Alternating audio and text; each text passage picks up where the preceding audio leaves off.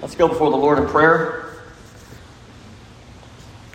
Father, we come before you in, in great joy that you have converted a soul and that soul has publicly committed to you this morning that Jesus Christ has the words of life and that this Jesus prophesied for thousands of years is still alive and still changing lives.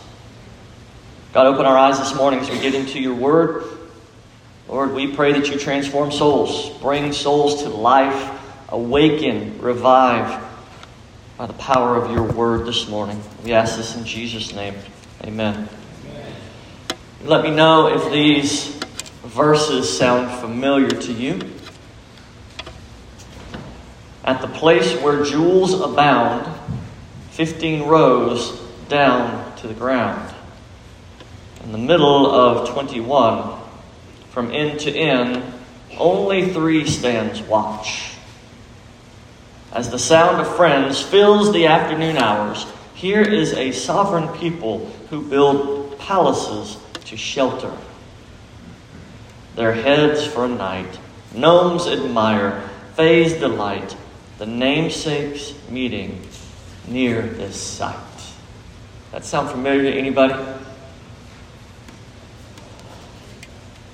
If you're not familiar with those verses penned, they were part of a 12 book puzzle that was produced around 1982 by a guy named Byron Preiss.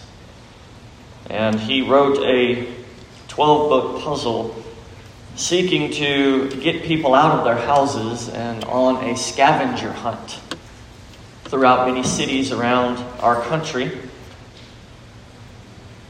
Only two of the boxes that he hid and wrote clues for were found. One was in Boston, I'm sorry, Chicago, the other one in Cleveland. But the poem I read for you was the poem for New Orleans.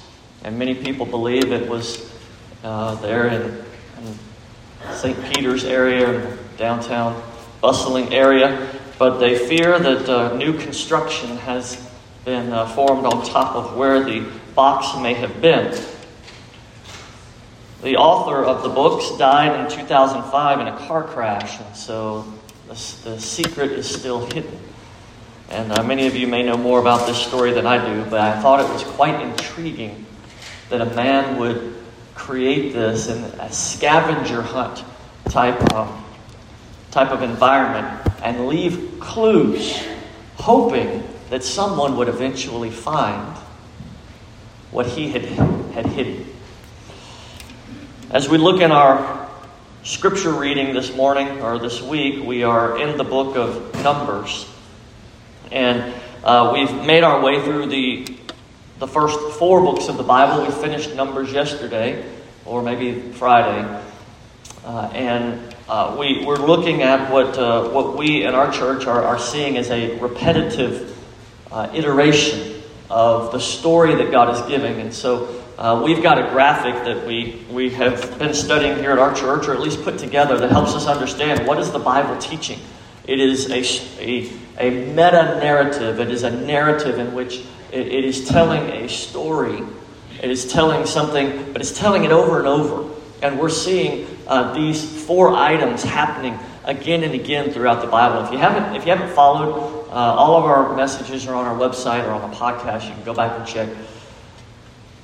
But here's the theme. It is that God creates, he, there's a fall, and then this redemption phase is such a repetitive phase that there's a fall and a redemption, a fall and a, a redemption, the fall and a redemption, and ultimately that the Savior would come and institute a new kingdom, a kingdom that is here, one that is not uh, of, of people and land, but that is of spirits and in a spiritual realm. And that God has created what He called the kingdom of heaven. And as we see different iterations of this fall and redemption, ultimately, and one of the questions I asked you, Peyton, this morning is Do you believe that Jesus will come back and that we will reign with Him for all eternity? And you said, Yes, I do. And that is exactly what we're talking about with kingdom. It is the future, it is the present, but it is reigning with the Lord Jesus Christ. If you have your Bible, I want to invite you to open up to the book of Numbers. We will first begin in chapter 7. But as I do that, again, I want to remind you we're with a people who are, and the, the name of the book of Numbers uh, in ancient, in the Hebrew culture, was called In the Wilderness. Because that's where they are. They're in the wilderness. They're studying. I mean, they're, they're wandering in the wilderness. Uh, God is giving them instructions. He's communicating through Moses, bringing words to words of life to his people. They're hearing these things and making decisions based on what they're going to do. Um, and so this morning, um, my hope and what I hope to accomplish is to share with you that there is something bigger than what we're seeing.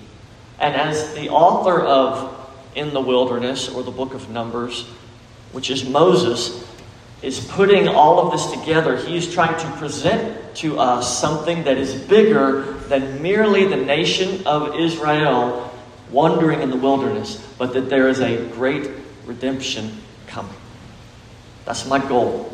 There's something bigger than what we're seeing in the mere narrative that's happening. So let's begin. Now, I begin this morning with, with Moses being the one bringing the word of God. Now, if you remember, Moses came to Pharaoh with words of God, let my people what? Let my people go. And you might remember, uh, what's the actor's name in Ten Commandments saying it? No, no, no, Pharaoh. He just died recently. Yul Brynner. Let my people go. And I will not let your people. He had the words of God. God commanded him to say these words, and he brought forth the word of God.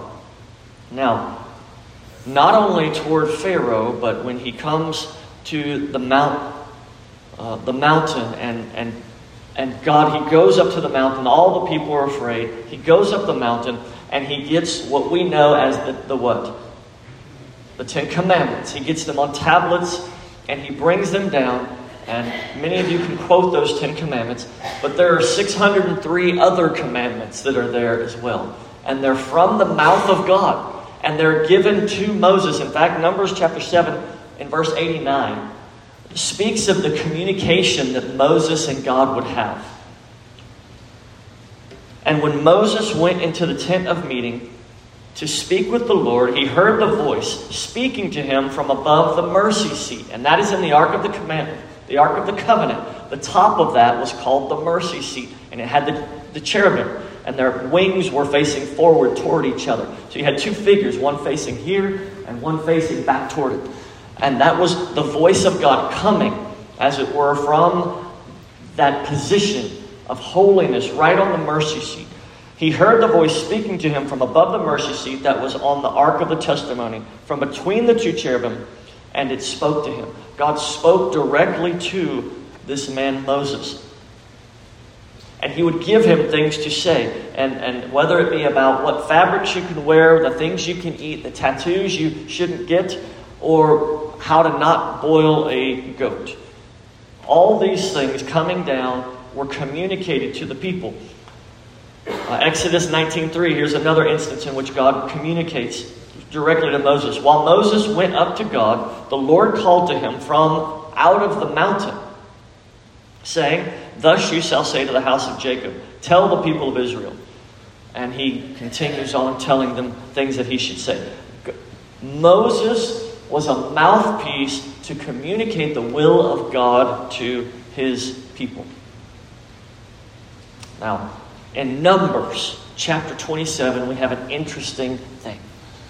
And here, here's what it is as God communicates to his people through Moses, you think, okay, God has given the words of life. He's given all that we need. And we, as New Covenant Christians, meaning after Jesus Christians, we believe what God has given is sufficient.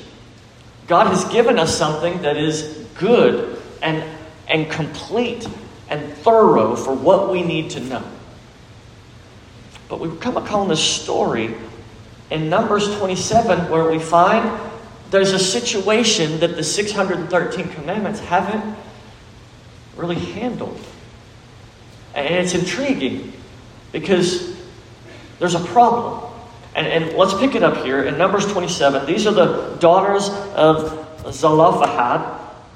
And the daughters of Zelophehad uh, have a, a problem. And, and, it, and let me read to you.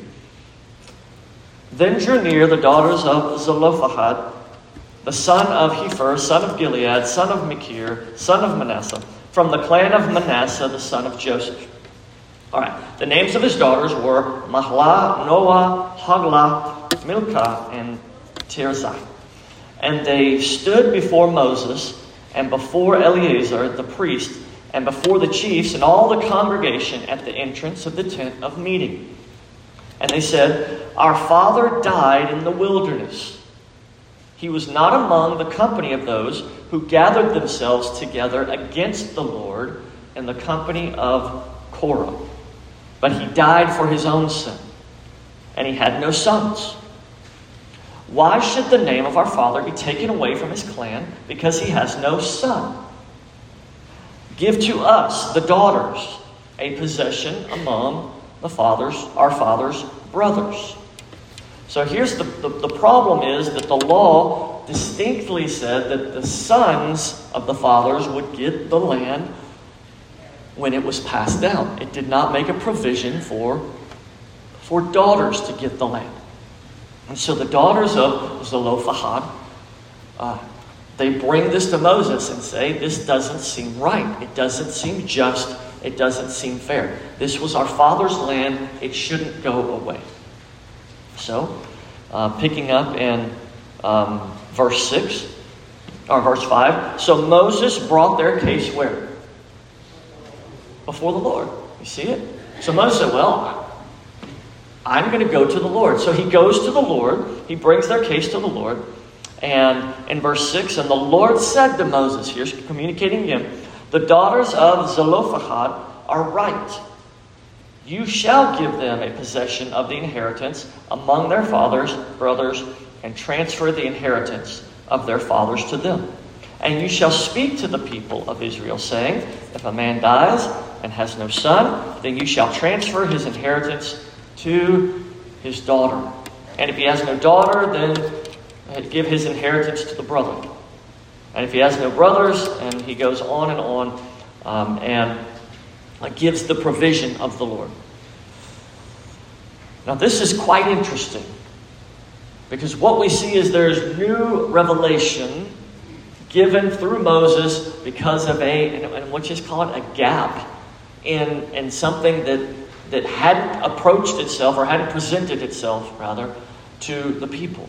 And God is still able to communicate and direct and guide a sinful group of rebels. And that's what we looked at last week was the rebellion that continued to rise up in Korah's rebellion.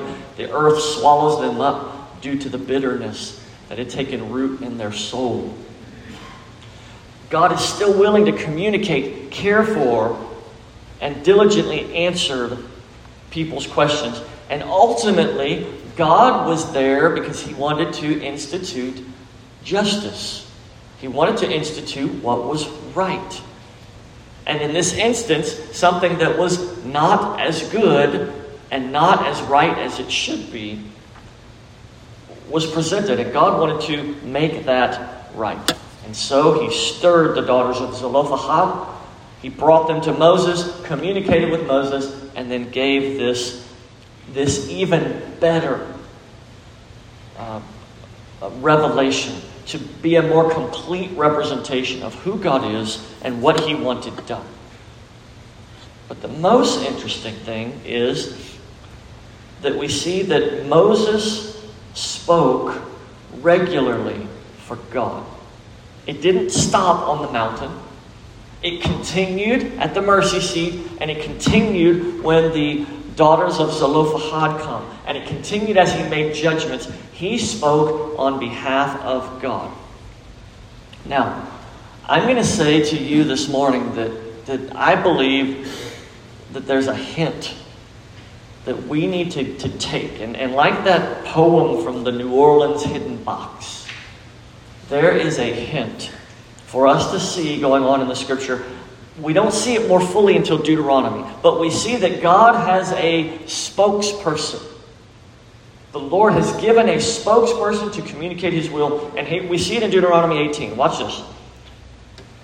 This is Moses himself saying, The Lord your God will raise up for you a prophet like me from among your brothers, and it is to him you shall listen. Just as you desired of the Lord your God at Horeb on the day of the assembly, when you said, Let me, and this is when they were afraid at the mount, mountain of God, Mount Horeb, to hear from God. They said, Moses, you go for us. He says this When you said, Let me hear again the voice of the Lord my God, or see, let me not hear again the voice of the Lord my God, or see this great fire, lest I die. And the Lord said to me, Moses, you are right in what they have spoken. And I will raise up for them a prophet like you from among their brothers. I will put my words in his mouth, and he shall speak to them that I may command him. God is going to have a continual spokesperson for his will to be done. And we see next coming, who's the next spokesperson, if you will, for, for the Lord? It's Joshua. We'll get to that book soon. But ultimately, there's more. And, we're going to look at that in just a moment. So keep a bookmark there. God has a spokesperson. There's one coming that's going to be greater. And in fact, our New Testament helps figure out who the greater prophet is. But let's shift gears a minute. Remember that. Hear the hints. Let's talk about Aaron for a moment. Y'all remember who Aaron was? Give me some things about Aaron. Brother of Moses. What else? He was the first high priest. All right? Let's look at this. Moses was a spokesperson for God. Aaron was a buffer between God and men. Aaron was a buffer between God and his people. As the priesthood was, was established, it was a step down from God while being a step by, by, while being a step up from man.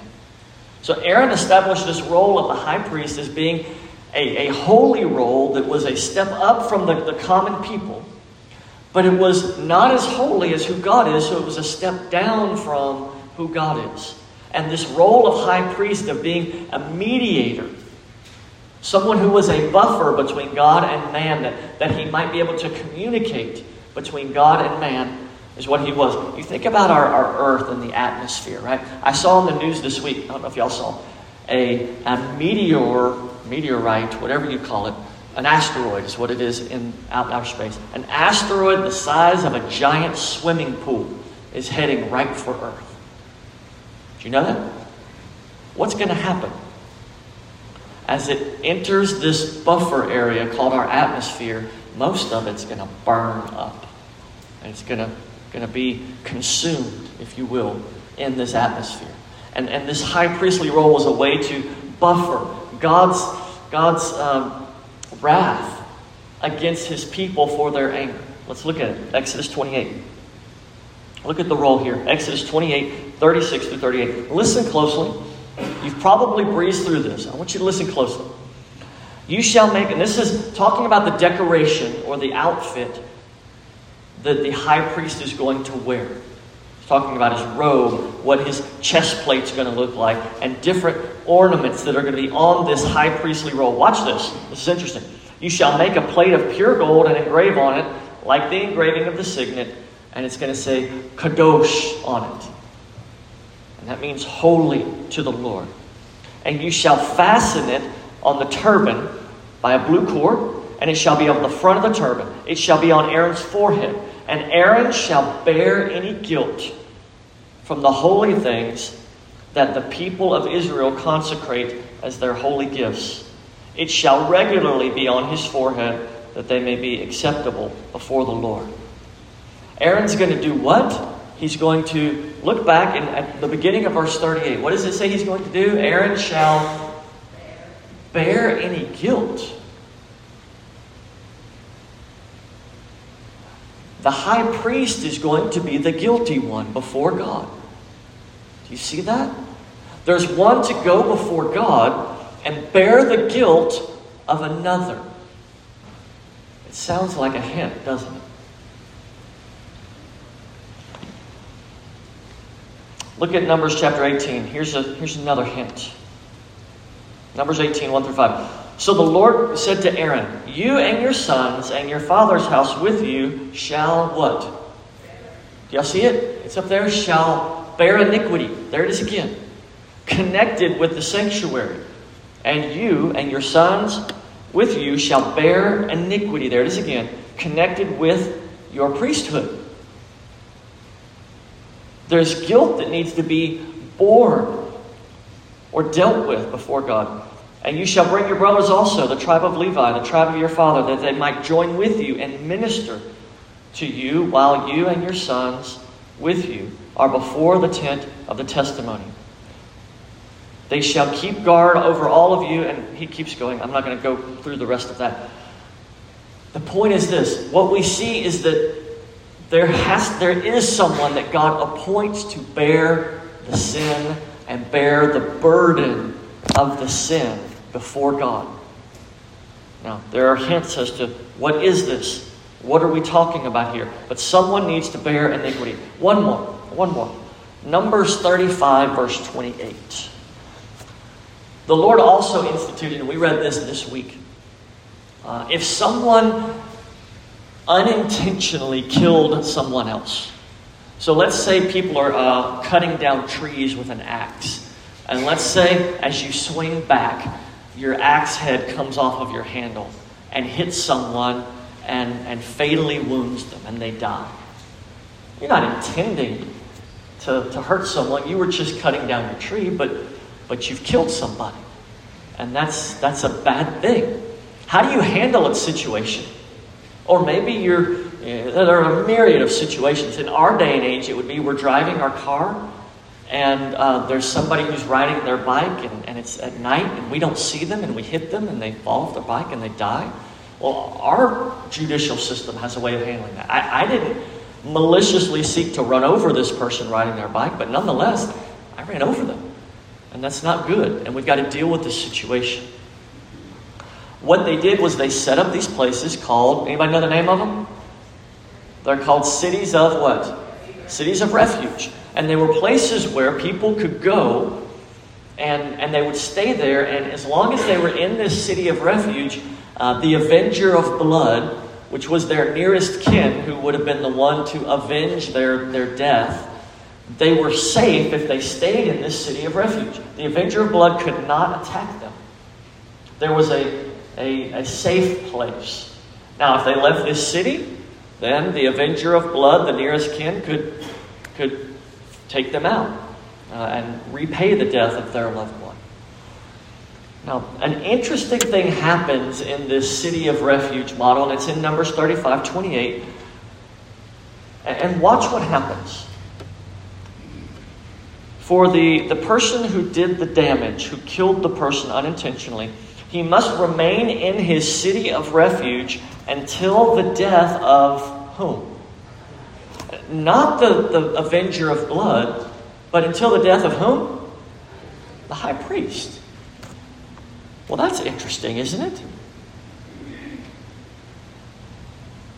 He must stay until the death of the high priest. But after the death of the high priest, the manslayer, the one who killed, may return to the land where he grew up or the land of his possession.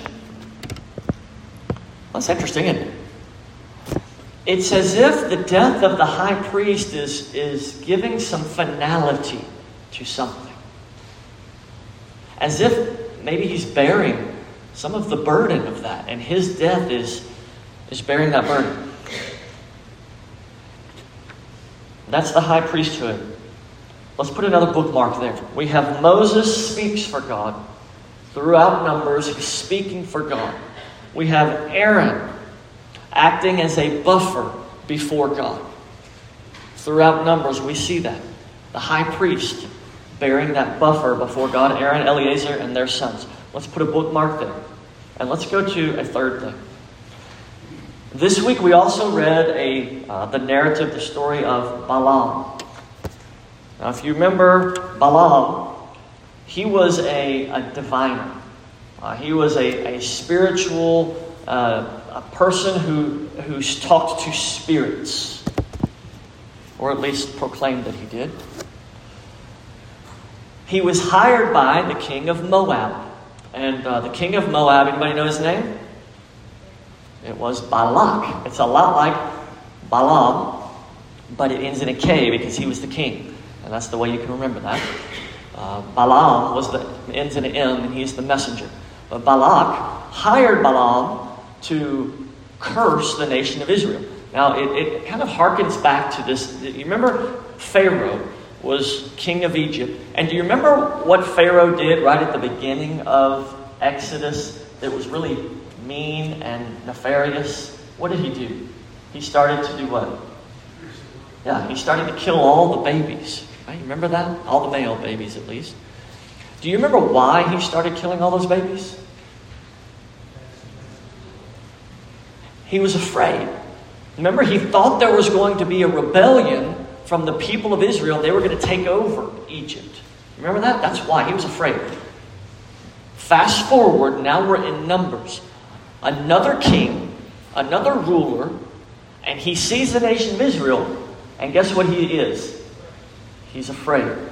And so what does he do? He doesn't go killing their babies, but rather he decides to go and and hire a man to bring a curse upon them. And so he hires this man named Balaam. And four times Balaam goes up on the mountain to curse the people of Israel. Of course, you remember in that process of going that way, something special happens to him. What happens? Somebody, somebody really interesting. The donkey, which is a, a female donkey, we find out, the donkey comes to him and says, you know, and, and says, why are, why are you whipping me?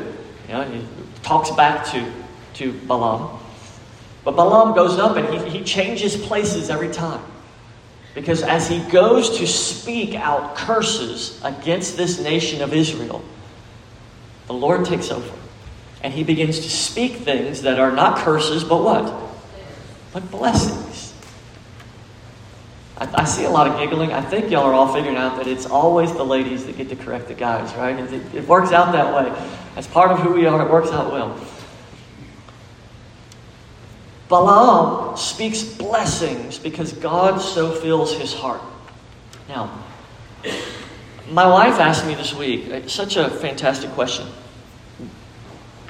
Why did God choose this, this bad guy, this pagan um, I think of him like a witch doctor kind of guy, you know, a spiritual person, but not talking to God's spirit, talking to other spirits, and, and, and uh, conjuring up things in which to curse people is, is demonic, and it's, it's part of the, the spiritual world that is, that is bad. And so you've got this guy who's, who's in this negative spiritual world, and she said, Why is God using this guy? And, and speaking through this guy and even talking to him because he talks to him before uh, before he goes and makes these oracles or, or, makes these speeches. And I said, well, it's a really good question, and I'm, I, i am not really exactly sure, but my thought is this. Even in that day, when, when God wanted to speak, it, it shows to he could even use the most godless person that was there to accomplish the blessing. And we see that God can use anybody, anywhere, anytime to accomplish his good purpose. And so let me jump out just for a minute of this, this narrative and say this. If you're here today and, and you think I'm too far gone, God could never use me or maybe you think, I'm just too insignificant. God couldn't use me. Or I have this problem or that. Peyton, we're, we're kind of focusing things on, on the decision you've made today. And I want you to know, brother, that there is nothing about you that is a deficiency or a failure that God can't use to do something greater. So be willing as you walk through and live out your commitment to Jesus God can use anybody, anywhere, anytime to accomplish his great purpose. And so that's what we're going to pray for you. Jumping back into the story, listen to the fourth oracle that Balaam brings. In Numbers 24, y'all still with me? In Numbers 24, verse 16. The oracle of him who hears the words of God. This is Balaam speaking. And knows the knowledge of the Most High. Who sees the vision of the Almighty falling down with his eyes uncovered. Watch this. I see him now. I see him, but not now. I behold him, but not near. You hear that? I see him, he's not here now. I behold him, but, but he's not near. A star shall come out of Jacob. A heavenly host shall come out of Jacob, and a scepter. What is a scepter? You know what a scepter is? I'm kind of helping you. I'm giving a hint. We're talking about hints today. Yeah. It's a, it's a ruling staff. It's a staff that the ruler would hold. A scepter shall rise out of Israel. It shall crush the forehead of Moab and break down the sons of Sheth. A scepter will arise to crush the enemies of Israel. Now, there are many thoughts about what, what Balaam is doing here. Um, so I go, I seek to convince you not on the authority of, of my opinion, but here's one from Nathan Steinmeyer from biblical, ar- biblicalarchaeology.org. He says this this oracle appears in three separate Dead Sea Scrolls. Now, if you remember, these were the scrolls that were found when they were throwing rocks in a cave, uh, and they go back to uh, ancient writings, and they're some of the oldest writings of, of Old Testament Hebrew that we have. Um, he says um, it goes back to the three separate Dead Sea Scrolls. The first being uh, 4Q Testimonia, which connects it to other prophecies predicting a future messianic figure. This similarly occurs in the Damascus document, this quote from Balaam. The War Scroll, as well, also pre- presents this oracle as a messianic prophecy where it concludes a battle hymn because he's going to overcome the enemies of Israel, setting this figure as the Messiah who will crush Israel's enemies. All right? We've got Moses, a spokesperson for God. We've got Aaron, a buffer between God and the people. We've got Balaam, speaking of a ruler who will come to crush the enemies of God's people. It's all right here in, in Numbers. And it's as if they're, they're, Moses is giving us all of these things, putting them together and arranging them for us to see something. But wait, there's more. One more story I'd like to share with you, and it's in chapter 21 of Numbers. Y'all, y'all have time for one more story? Numbers 21, verse 4. From Mount Hor, this is the people of Israel, they set out by the way to the Red Sea to go around the land of Edom, and the people became impatient along the way. Got a million plus people impatient. And the Lord spoke against, and I'm sorry, and the people spoke against God and against Moses. Why have you brought us out of Egypt to die in the wilderness? For there's no food and no water, and we loathe this worthless, this worthless food that God is raining down for them. Verse 6 Then the Lord sent what? fiery serpents. It's great. That's the Hebrew word, it's fiery. It means poisonous, dangerous serpents. The Lord sent, who sent them? The Lord sent fiery serpents among the people, and they bit the people, so that many people of Israel died. And the people came to Moses, saying, We have sinned. For we have spoken against the Lord and against you. Pray to the Lord that he take away the serpents from us. Sounds a whole lot like Pharaoh, doesn't it? Doesn't it? Pray to the Lord that he take away the serpents from us. They knew where the serpents came from. So Moses prayed for the people, and the Lord said to Moses, Y'all heard this story, many of you. If not, check it out. Make a fiery serpent and set it on a pole. And everyone who is bitten, when he sees it, or when he looks to it, shall live. So Moses made a bronze serpent, set it on a pole, and if a serpent bit anyone, he would look at the bronze pole or the bronze serpent, rather, and live.